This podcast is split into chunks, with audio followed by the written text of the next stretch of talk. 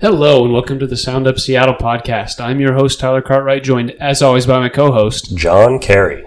And we are here today to break down some interesting news in the Seattle sports world. Not a lot going on, and so we want to talk about kind of the biggest move that the Mariners have made this offseason, and then, hey, the Seahawks just got a new coach, or at least that's what all of Twitter and ESPN has said. We're still waiting on finalized confirmation, but Correct. And we talked to a lot of candidates, and this guy was not one of them, which is great for the content because we've got all new things to say. uh, but as always, before we get started, a little coyote picnic.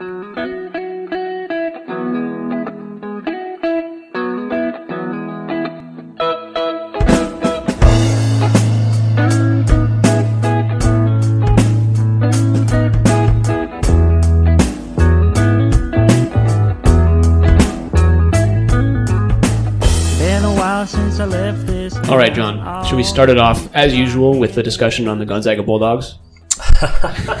We have to. Um, yeah, Gonzaga, both men's and women's, had a good week, both going 3 and 0 in WCC play. Women's stomping up on St. Mary's, Santa Clara, and San Francisco, while the men beat down on Pacific and LMU. Um, it's been a good week. It's been a good week. Uh, they are now on a five game winning streak, bludgeoning WCC play since that awful one point loss to Santa Clara. Um, and we wanted to talk a little bit. Why don't you tell us how UW did this week? Um, yeah, UW went one one. They beat Colorado and lose to Utah. Or no, they beat Utah and lose to Colorado. Um, and they they're doing all right. They're kind of coasting along right at the middle of the pack when it comes to their standings. I really want to talk about Wazoo and how amazing they've been. They Oh. are currently 15 and 6. They just beat Colorado and Utah, two teams that they lost to early in the season, and I really think they're hitting their stride. They started off a little rough in the Pac, but have since um, since that weekend they started off 0 and 2. They're 6 and 2 since then, so 6 and 4 total in the Pac-12 um, conference games. And really, I think what it comes down to is, like I said, either last week or the week before, their scoring has just been so consistent from their top scorers, where where they ha- they have not had a rough night from those guys, um, Isaac Jones and uh, oh, what's his name, Myles Rice, two very very solid scorers who are both averaging somewhere in the mid teens, which is really good for college basketball. Yes. Um, and yeah, we were talking yesterday about ESPN released their bracketology and had both Wazoo and Gonzaga in the first four out. So currently they're sitting at that like 68 to 70 range. Yes. Um, and you were very upset when I said that. we had a conversation about it.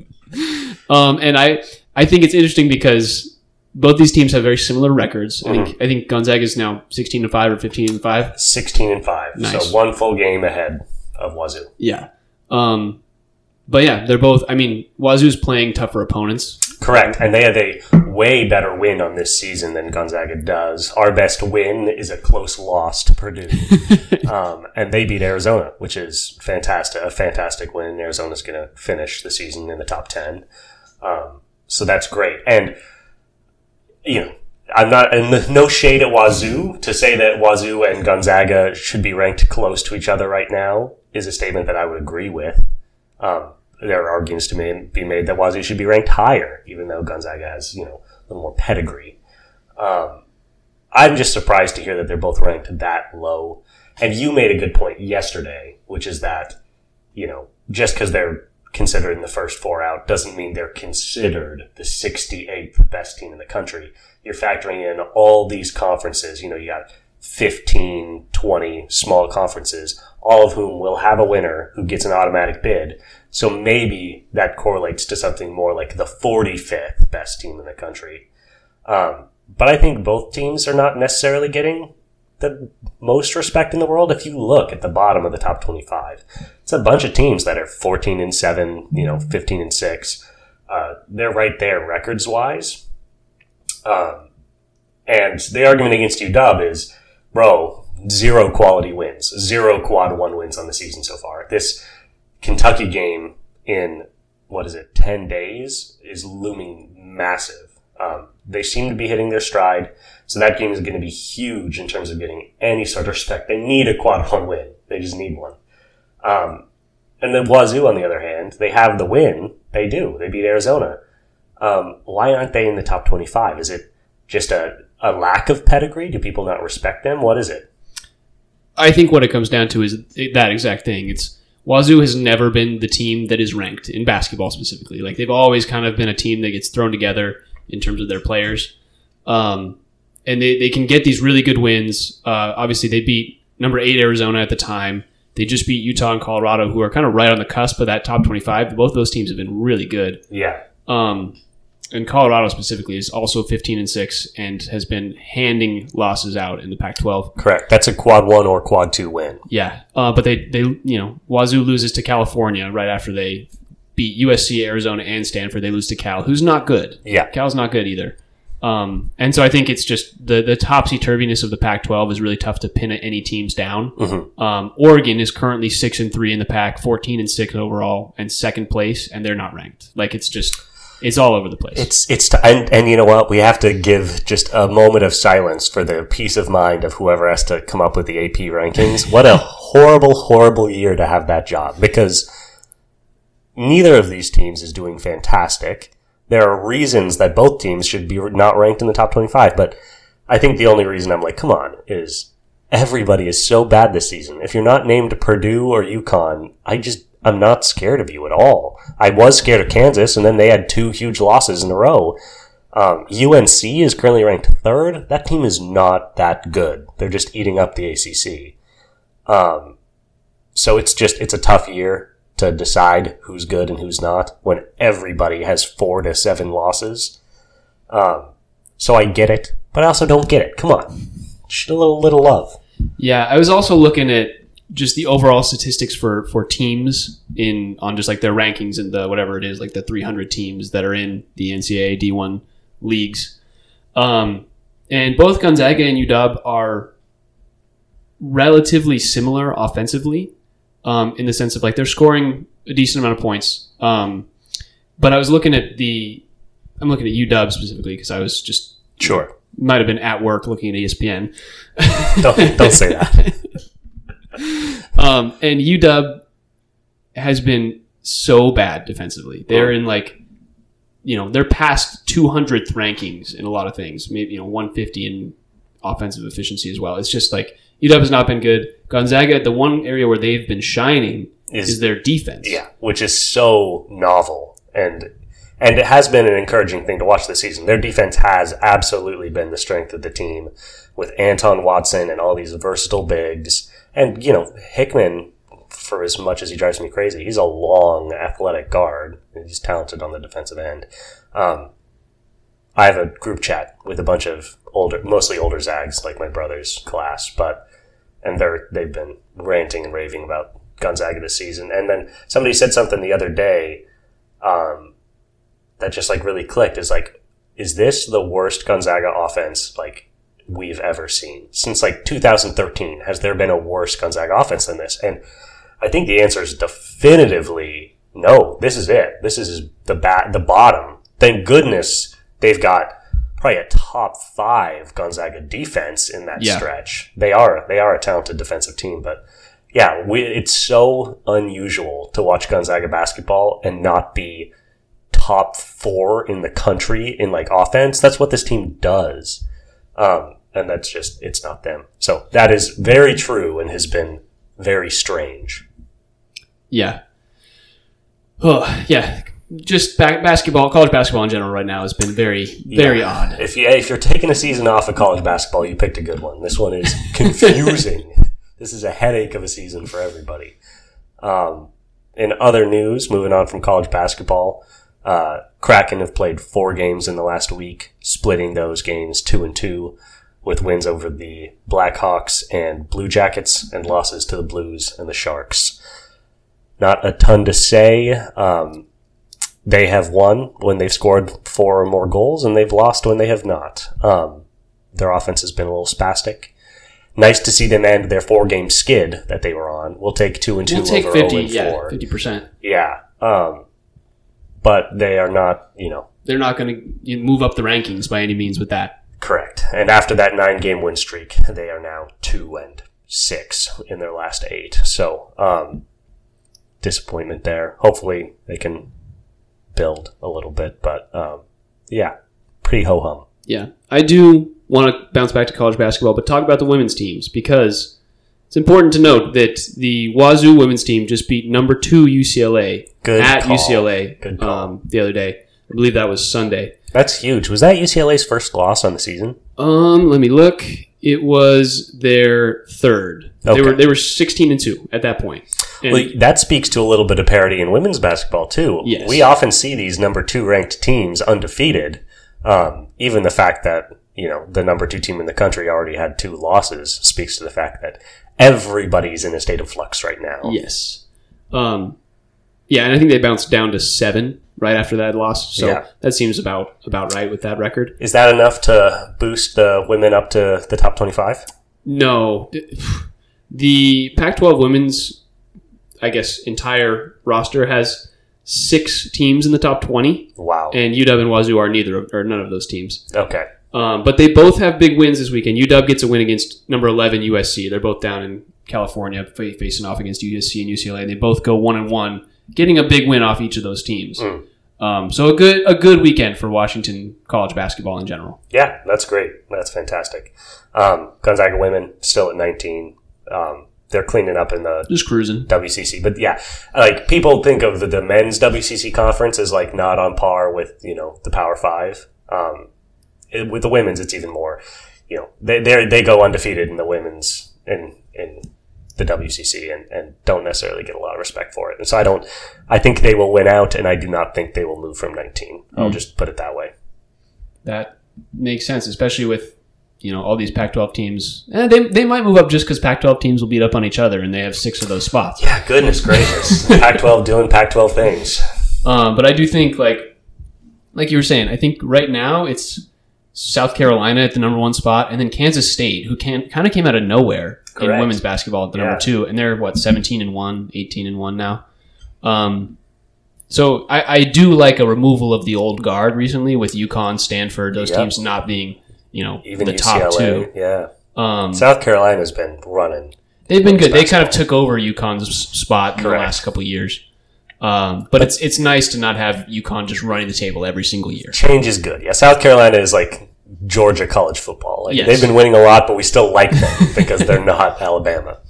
Um, yeah, yeah, that's fascinating. It'll be that's an underrated aspect of the Pac-12. You know, dissolve, dissolvement, Mhm. dissolution.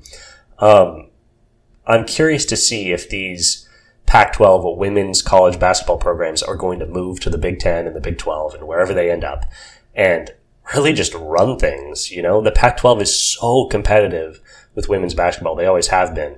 Um, it would be fun to see if, yeah, next year if They just three Yeah. of them are the top teams in these new conferences. exactly if they're yeah running these major conferences, that'd be a, a fun wrinkle. Like the Oregon State women's team in the Mountain West, or I guess they might be in the WCC. They're going to be year. in the WCC. Yeah, Gonzaga might get a couple losses next year. Oh yeah, no, it's gonna be it's gonna be good. Uh, I do want to talk about Wazoo and UW play this weekend, so that's gonna be a fun game on uh, Saturday. That's the men's. Yes, but that's all I've got. I'm done with college basketball now. I'm I know sorry, I've, I- I've been all over the place. early. I've, I've been all over the place. Um, I think that's all we got for news. You want to move into a deeper discussion on some of the Mariners' recent moves? Yeah, so this was a big piece of news. This came out on Monday. Monday morning on Mariners Twitter was a shit show because ever, there was a couple people that were talking about how they expect the Mariners to make a move, and I think I even texted you that I saw that. Um, and so I was waiting around all day, checking Twitter every 15 minutes, like what's going on, what's going on, and then I get the ESPN notification that the Mariners have traded for Jorge Polanco, who is a or was a twin, and he was mainly a second baseman, can play a little third, um, has played a little DH because of injuries and things of that nature. Um, and so I was really really stoked. And then I got I got back from work or whatever, and you showed up back at the house at what- like whatever it was five, and you were like, "Who the heck is Jorge Polanco?" More or less. And so I was like, dude, this guy's like a top 10 second baseman in all of baseball when he's healthy. Like he was an all star two, three years ago. He was an All Star five years ago in 2019. Was he not in 2021? He was not in 2021. Is that when he hit 33 home runs? He hit. Where are his home runs? Uh, no, he had 33 in 2021, which was the most in a season in his career. Did not get him to All Star. Wow, that's crazy.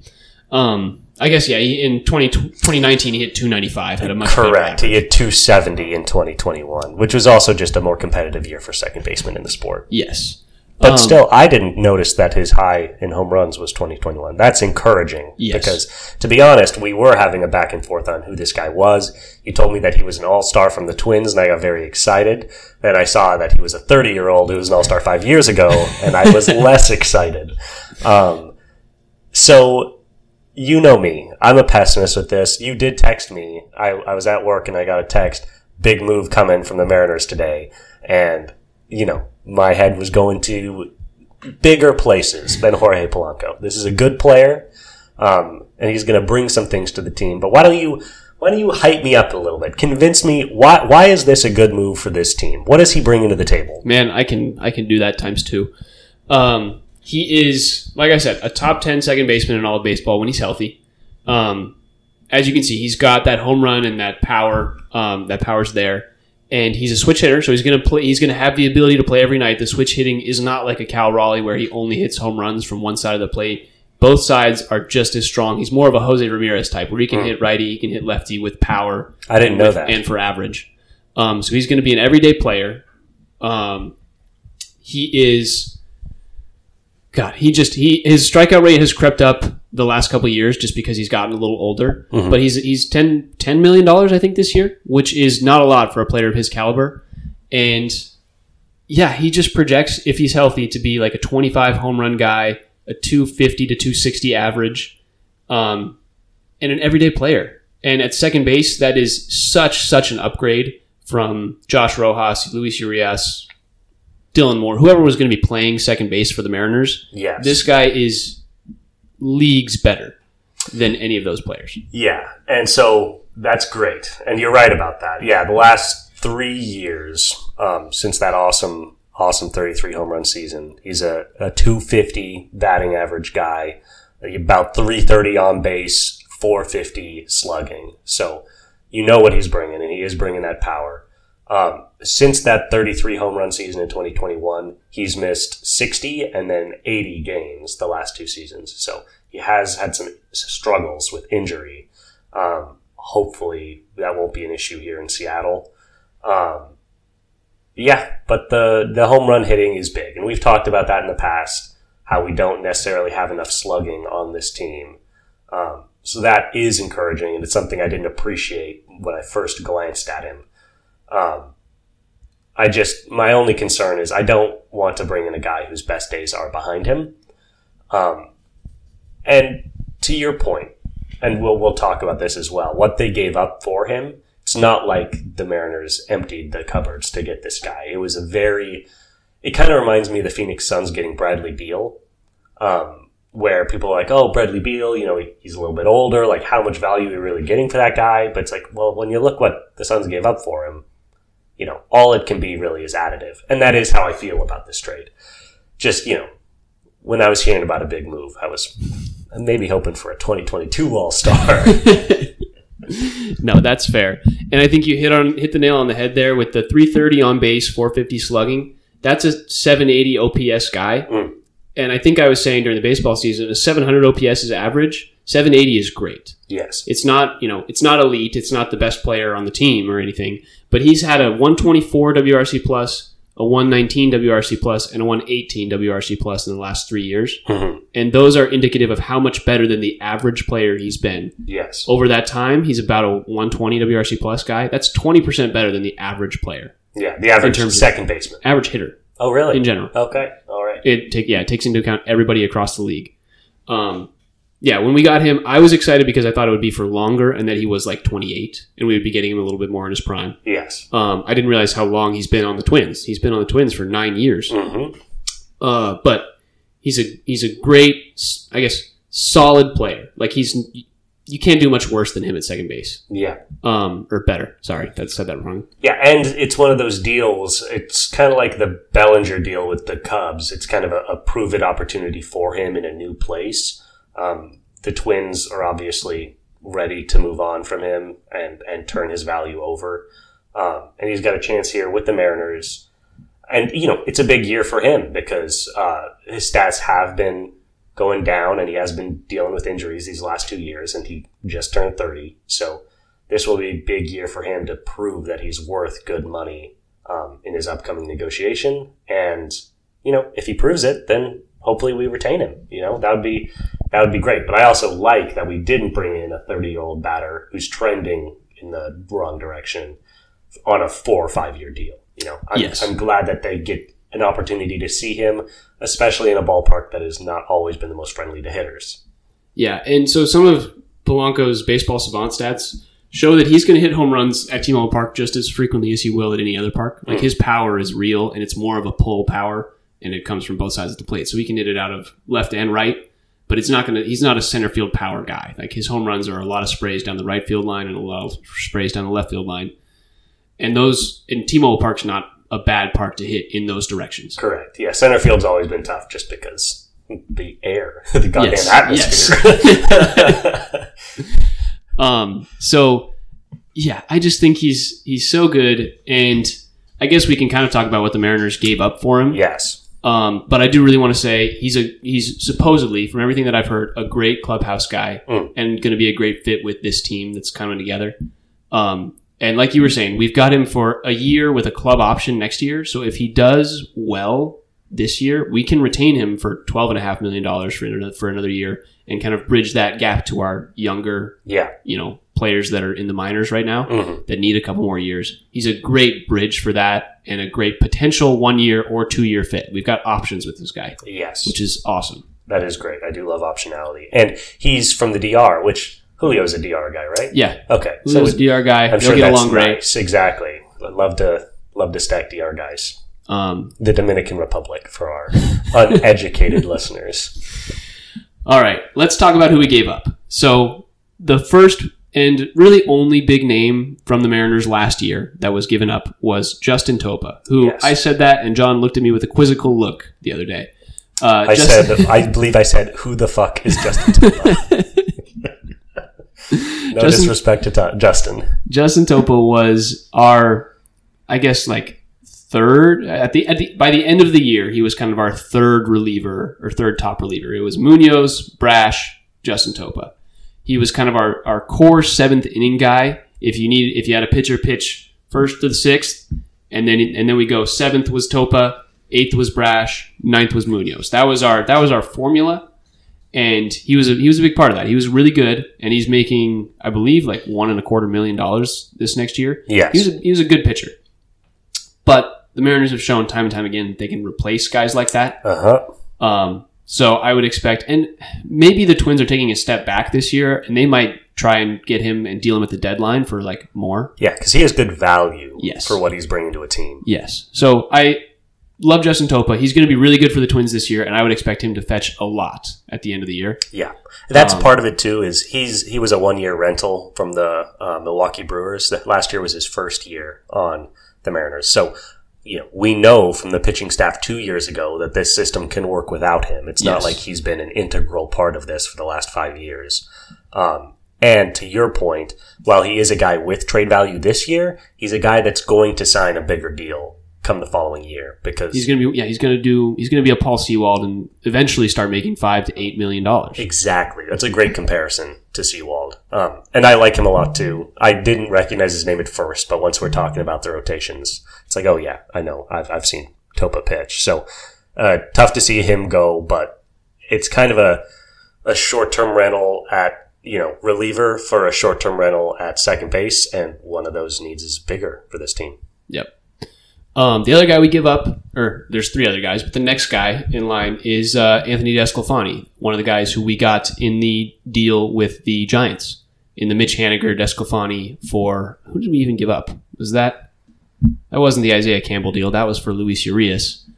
Uh, it'll come to me, but Uh, Robbie Ray. Oh, yes, the Robbie Ray deal. Uh, yeah, Desclafani, who was making, I believe, I believe it was six million from the Giants and six million from the Mariners, and so he gets traded to the Twins.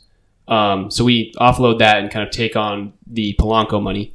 Um, Desclafani was a really, really good sixth starter in the rotation. He would be, he would have been great for having a backup if Miller or uh, Woo get injured Yes. um, or even just taking some of the load off their arms. They're still young, still need to work up their arms to get the, to that you know 150 plus inning count. Mhm. Um, so he's a, he would have been a really good guy for that. We still have people um, that we've signed to take on that role. Austin Voth, who we talked about last week or a couple weeks ago, was a Mariners signed him for a million dollars, and he's going to be very sim. He's going to take on a very similar role to Desclafani. Is kind of Yes. what's, what's expected. Especially with Desclafani out the door. Yes. Um, didn't get to see him. Don't really know a ton about him, but I know he's I know he's a good, solid Marco Gonzalez type pitcher who the Twins probably needed because I don't think their pitching is nearly as deep as the Mariners. Yeah.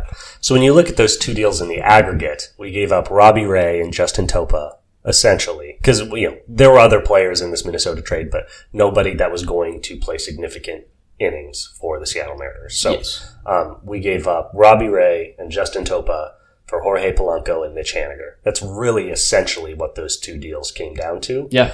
Um, and, you know, I don't think when you look at it that way, I think that's about equitable. I don't think we fleeced anybody, nor did I think we got fleeced, but um, it's just a, a value for value thing where we need it the most. Um, pitching is obviously this team's strength. We needed some better players um, hitting the baseball. Um, nice to get Haniger back in the rotation, classic Mariner guy. But that does open up the question of like, okay, we came into this offseason knowing that we needed to bolster this pitching staff a little bit. We saw them down the line last year start to run out of steam. Obviously, you know, bringing in guys like Vo, Vo, Vot, Vode, Both. Voth, um, that'll be helpful. But um, do you think they have another move to make in regards to pitching, or do you think they're about done? I could see them signing a guy who can flip flop between the bullpen and the starting position. Another another vote kind of guy, Hmm. just in the sense of we like kind of like a Chris Flexen from a couple years ago. Yeah, where it was like Flexen was our backup backup starter in case a couple guys got injured, but he would sit in the bullpen and be ready if we needed a long reliever type situation or anything like that. Um, I could see them signing a guy for that, but I don't. I don't see them making a trade just because there are those guys out there on the free agency Mm. market, uh, and I don't. I don't. I wouldn't want to give up anybody for a role like that. Okay, well, that makes sense. Um, so yeah, those are the big moves. Um, they also we got Samad Taylor, a second baseman from the Kansas City Royals, for a player yet to be named. Um, he's a speed guy. He's not going to play a lot. He's kind of a, a third, second baseman. Is that fair? Uh, yeah, big, just a utility player guy. I, I equate him to like a Billy Hamilton who can play in the infield. Um, he's gonna he's got a 91 rated speed on Baseball Savant or 91st percentile. Sorry, and uh, yeah, I think he'll just be a really good guy to put in if we need a runner, um, and just be a nice backup presence uh, in the in the dugout. I do want to talk about the two uh, younger guys that we gave up in the Polanco trade. Sure. Gabriel Gonzalez and uh, Darren Bowen, I believe his name was. Bowen is projected to, to projects more as a reliever, um, and he's our like you know late teens, early twenties prospect. He's not nothing nothing to write home about, but he's he'll be decent in a few years. Um, and Gonzalez has been rated, and I think is rated as the number three prospect in MLB pipeline for the Mariners, but is you know can be rated down to like the number seven to ten Yeah, it's so Um, hard with so hard. prospects, man. but he's a big contact guy. Uh, doesn't have a ton of power, plays outfield. It's gonna in really where his value is gonna come from is being a contact hitting like left fielder. And if he can generate that power, he might turn into a better player. But right now, I don't see a ton coming from him. And so, with that being said, giving up Gonzalez, Bowen, Desclafani, and Topa seems like a lot, but I think it's worth it for the year plus of Polanco. And I think the Mariners, with this move, have have signaled that they're in a win now mode. I think that's what we can say definitively is they have improved this team tremendously from how it ended this season. Mm. Whether or not you agree that Haniger is better than Teoscar or Polanco's better than you know the guys that we lost like a Geno, I think we've improved tremendously from where we were at the end of the season because we lost Teoscar. Like we we had Geno, but we didn't have another outfielder. We've improved so much with the guys that we've acquired. I know we got rid of Kelenic in a in what people think is a salary dump, but I don't think Kelenic had a spot on this team. Just the way that the Mariners have been kind of treating him Mhm. and how he's been treating the Mariners ever since he left. Yeah. yeah, that was kind of a DeAndre Ayton move. Yeah. Um, where I love the basketball comparisons. John. Yeah, yeah, a lot of Suns comparisons too. But that was a move where people were kind of like, "What? You're, you know, what are you getting for a guy with that value?" But the question was like, we understand the guy's value intrinsically, but what is his value on this team? Does he want to be here? Do his teammates want him here? If the answer to both those questions is no, then maybe you just need to take what you can get. Um, and I like Kelenic as a prospect. I was I was hoping he'd be on this team the next five years, but it just wasn't looking like that was the way this was going to work out. So at some point, you got to pull the trigger. Yeah. So all that being said, the Mariners make a couple moves this week, and in my mind, a very very big move. I know you thought it would be bigger when I te- when I texted you, Yeah, I, you know me. I always want the. I wanted Shohei to decommit to decommit to the Dodgers. but um, but I think they've improved tremendously, and it'll be a great. If this if this team is done building right now, if the if the roster is complete the way that it is, I'm very happy with it. I think this is a solid, at least 90 win team. Ninety wins. Yeah, Uh, that's a, that's a big call. I know that's saying a lot. And Polanco currently is projected by on Fangraphs to have a an F WAR of, I think it's like two to three, somewhere in that range. Um, if he plays like he has the last couple of years and doesn't get injured, that could shoot that could go past three into three and a half, four. Yeah, He could have a really really strong year at second base. He, now he's not a great defender, but he could have a really strong offensive year, which is really what we need. T-Mobile Park's a fly ball heaven. Like pitchers Correct. love throwing fly having fly balls come there. yeah, Um, so I, I think he could have a really, really good role on this Mariners team. He'll hit third, and it'll just it's he's lengthens the lineup so much. Mitch Haniger is going to be hitting seven, eight, or nine on this team right now. which is you know we like Mitch Haniger, but he's not exactly. A That's where he needs to be at this point in his career, Correct. which is awesome. Like we got him at that at that role, and that feels amazing. It's good to have players in a role appropriate to their skill level. I agree with you there. Yeah. So there you have it. That is all I have to say on the Mariners. You got anything else before we move on to our, our No. next big topic? No, I'd like to see one more move, but it was it was a good move. I, I want I always want the the the big splash, but he's a talented player. And I guess the other side of that is we didn't lose any of our pitching, pro- any of our pitchers. We, we kept Castillo, Kirby, Gilbert, Miller, and Woo. Miller and Woo, we were both willing to give up for really good players. Mm-hmm. We thought they might we didn't be even gone. have to. Yeah, we thought they might be gone. So, Um, really, really good good work by Dipoto in the front office, and really, I'm let's not start complimenting Dipoto just yet. I, I think you have to, dude. That was a really like the moves that they made this offseason to improve the team without losing the core of their pitching, any of the core players on the team, and improving with financial restrictions imposed on them by the owner. Sure, sure. I think they did a really good job, and they still have like thirteen to nineteen million dollars to work with, or something like that. That's they like they could sign a good pitcher for that if they wanted to. They could probably sign Cody Bellinger. When they're ten and six, we'll talk.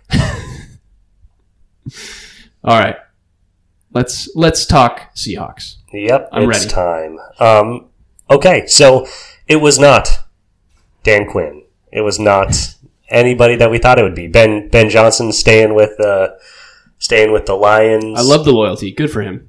I honestly, I do. I like that Lions team a lot. Yeah. Um, I feel bad for him and Campbell, but uh, yeah, that was a tough game. But um, yeah, Mike Vra- Vrabel, I believe, is still up in the air. Dan Quinn is still up in the air, and it was none of them. It was Mike Macdonald, defensive coordinator for the Super Bowl bound Baltimore. Oh no, not Super Bowl bound. Ooh, nice try. for the Cancun bound Baltimore Ravens, uh, who is taking over for Pete Carroll as the new Seattle Seahawks head coach. Um, this is an exciting move. I'm excited about it. Um, I think if we had had him in our discussion with our head coaching candidates, he would have fallen to third for me. I think I still would have preferred uh, Johnson and Vrabel over him, but I'm glad we got him over Quinn. Um, yeah, I haven't seen anything anything from Quinn the last you know year since we talked about it that would make me more excited. I think he's a really good DC. I just I don't want him at head coach. I just don't. Yeah. Um, Anyways, this is a youth move. Um, Mike is 36 years old, I believe, which puts him at the youngest head coach in the NFL.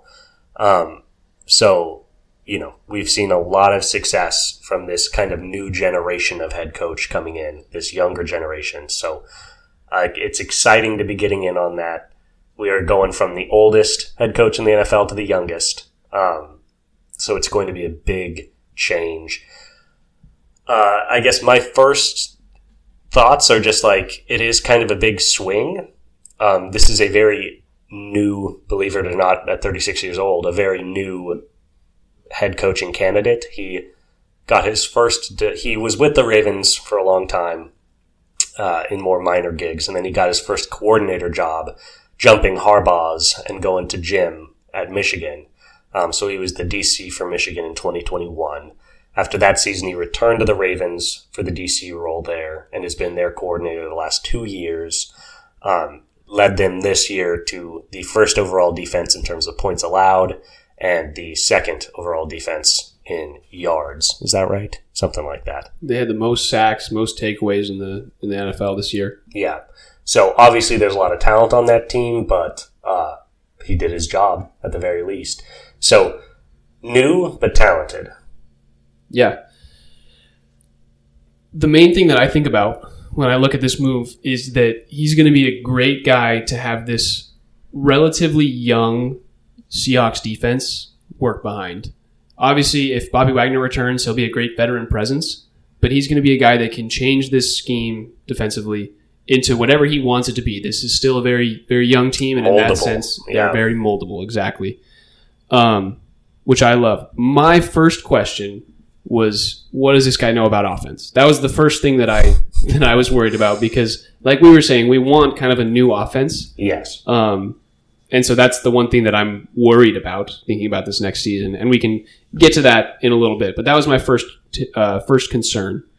Um, I'm excited. I've heard a lot of good things about this dude in the sense of he's a good football head. Like he's just, you know, a guy's guy when it comes to hanging with the team. He's going to be. I think he'll be more along the lines of like, um, I can't think of the guy for the Dolphins right now, but a coach Mike like that. McDaniel. Mike McDaniel. There yeah. we go. now, that's going to be confusing. Yes. Mike Macdonald and Mike McDaniel. um, I think he'll be Good time to be an Irish coach. Let's go. Those are my boys out there. It'll be similar to him in the sense of like a young guy who's getting the team riled up, a good kind of the opposite of Pete Carroll, where Pete Carroll was like an old head, and that was what made him a good presence in Seattle. And this guy will be a good like young profile for the for the media to take take in hand, kind of like they've done with McDaniel. Yeah. And yeah, so to your point, I feel very similarly about the offense thing. Um, what does this guy know about offense? He's not uh, Mike McDaniel or, um, oh, goodness gracious, uh, the Rams head coach. Sean McVay. Thank you, Sean McVay. He's not one of those types. He's not coming in to build a league breaking offense and leave the defense to a talented coordinator. If anything, he's doing the opposite. Um, and that's okay. Uh, mostly, I think, because this, to me, more than anything, indicates that ownership and I are on the same page, which we all know is very important. Um, and that's that it's time to rebuild. You do not hire the youngest coach in the NFL if you're trying to win next year. Now, they would love to win next year, but that's not why you make this hire. You hire Mike Vrabel if you want to win next year. You bring in Dan Quinn, a more experienced coach, if you want to win next year. You bring in Mike Macdonald if you are looking to build. Um, and that is the most encouraging part of this to me is that this year he's going to come in, like you said, he's going to take the reins of a young defense.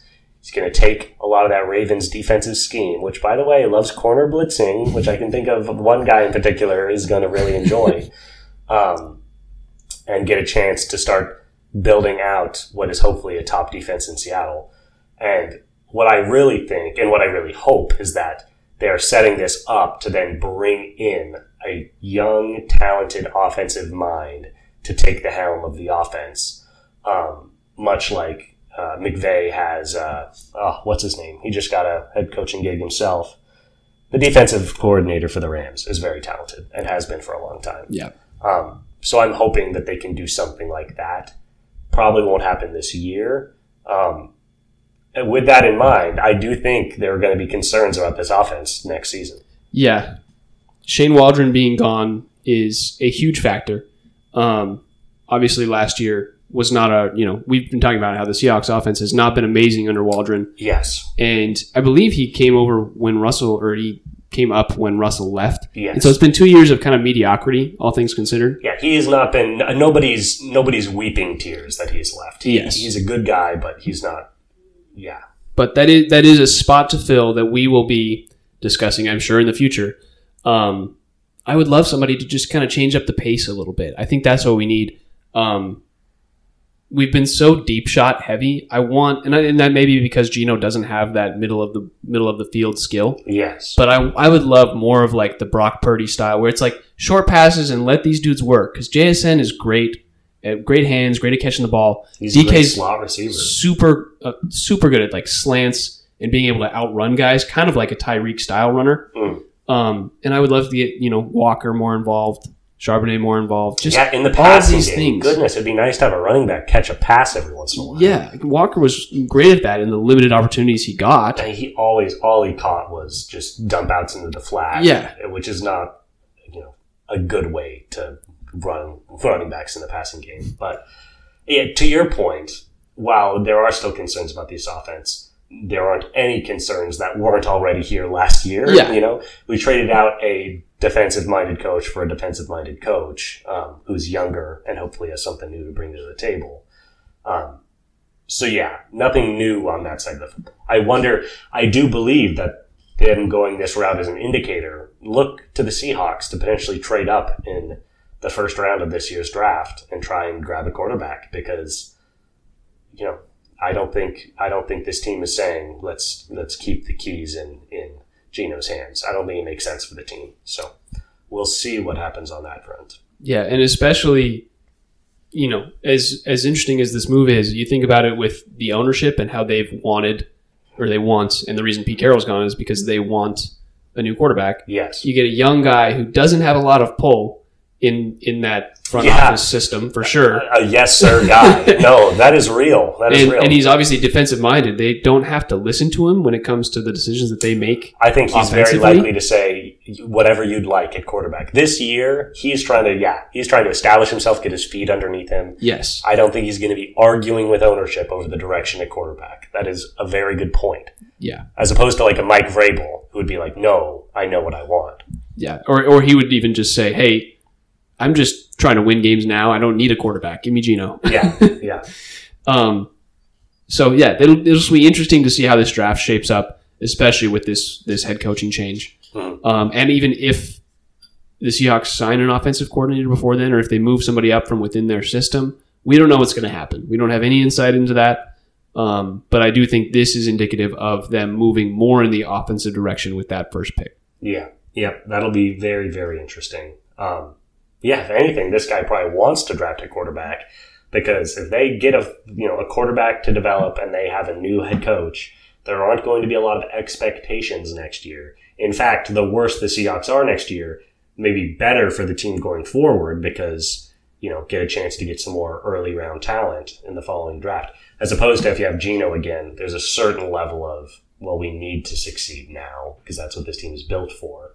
So he might be all in on like, yeah, let's let's trade everything we can for assets and let me have a couple of years to really get my feet under me here. Um, yeah, interesting stuff. Yeah, I'd be intrigued to see if the Seahawks kind of let Geno take on that mentorship role, Mm. um, or go the other way and try and give a you know if they do draft a quarterback, try and give him all the reps and just let Geno just kind of you know sit back, or if they trade him or what.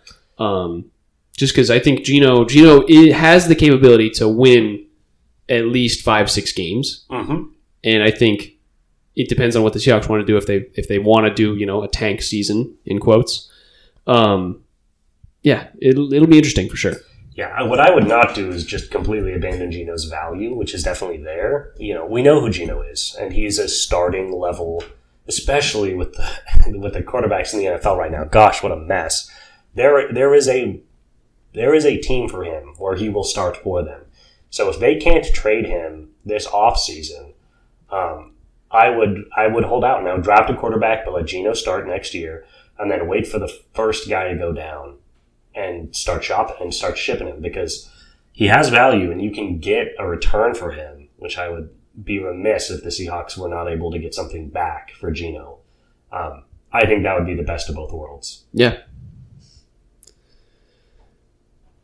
Anything else? That's you know we're at forty five minutes. We've been we've been kind of cruising, but at a good pace. Yeah. I don't know if you want to talk Super Bowl. That might be a next week thing. Why don't we save it for next week? Okay, Let let's people wait. let's. I want to give. do We each give one one initial thought. We Yeah. give we give a value dog per se. Sure, sure. Uh, yeah, I'll, I'll give a thought. I was thinking about this beforehand. Um, my thought is it's kind of boring. We're getting Kansas City 49ers again. We got this just a couple years ago. Um, and when there are these two teams that have both had a lot of success these last couple seasons, and people are not super invested one way or the other, I want to see Kansas City win. And that's because if I don't have stakes in it, I want to see history. Um, and if anybody knows me, they know I hate Tom Brady more than anybody. And Mahomes has a real, real chance to start being in that discussion of the greatest quarterback to ever play. Uh, if he wins his, what would it be, third Super Bowl in five years? Um, or would it be four in five years? No, Third and five. third in five years. Um, at his age and with, with, you know, the way the rest of his career could play out. So, you know, with the lack of a, a better option, obviously if Detroit made it or something like that, I'd be rooting for them. But with these two powerhouses, just give me history. And also it would make all the Taylor Swift fans happy. So that's a good thing. I that's think a you're. good I think you're just a Taylor Swift fan, John. I do. I do like Taylor Swift. I do. That's you know that's another take for you. People need to calm down. Yeah. like a ton of new people are watching the sport because Taylor Swift is in it. It's a fun storyline. Stop whining that they keep showing her on the screen. What you want It's to? not like they're giving like intense commentary No, about her. it's like what you want more two second shots of players standing on the sideline. No, but just let them show Taylor Swift and let all the people that are watching the game just to see Taylor Swift enjoy that moment and just chill. It's not going to be happening again next year. This woman is far too busy to be spending 17 weekends a year of her life in following suites. Kansas City guys. Exactly. this is a thing that is happening in 2023. We'll always remember the Taylor Swift year. So just chill and let it happen. Yeah, I think when it comes to that, I'll I I could go the other way. I think Brock Purdy being the Mister Irrelevant Yeah. to win a Super Bowl real. would also be really cool. That's real. But as Seahawks fans, I think we do have to be rooting for the Chiefs. Um, not much else to say there. I, I would I would appreciate if Brock Purdy won purely because he was so miscounted. yeah, Um, but the, the team around him is so good. It's like you have like they have all the talent in the world. correct. And I love CMC. I'd be really happy for McCaffrey to get his first God, ring. the grow up from the Panthers Yeah. and, and all that. it's been it's been wild how great of a trade that was for the Niners. Um, but I just think, yeah, I don't really care who wins, and I would, you know, anything that could have Brady's name brought up less, I am for, and Mahomes winning a couple more Super Bowls would would help towards that end. So I'll, I guess I'll root for them. I like that. All right. If that's it, I will sign us out here. If you enjoyed this episode of Sound Up Seattle, please feel free to give us a follow on Spotify or Apple Podcasts. We did get an email from our buddy Zach. Let's go. Thanks, Zach. We love you, Zach. we should have a Um, whole episode just discussing Zach and his email. He was he listens to podcasts on a different podcasting app that's called Overcast that our podcast is also released on. And I don't know if I, he saw my email, but I said that hey, it's released on that too. Um, which is why we say, hey, if you found the podcast or if you have a podcast uh, app that you like to listen on, it's probably there. We have a feed that it posts to everything. So enjoy that. The world needs this content. We're putting it. We're, we're, we're putting transcripts in bottles and throwing it into the ocean. Uh, you can find Sound Up Seattle on Twitter, TikTok, and Instagram, all at Sound Up Seattle, all lowercase, all one word. You can find me, Tyler, at TyCard50, everywhere that's important. You can find John playing a lot of Seven Wonders right now. I feel like that's kind of your thing. I'm in the board games now. Video games melt your brain, dude. They're bad for you. Uh, and with all that being said, let's go, Squids. Let's go, Squids. Turn it around, boys. Come on.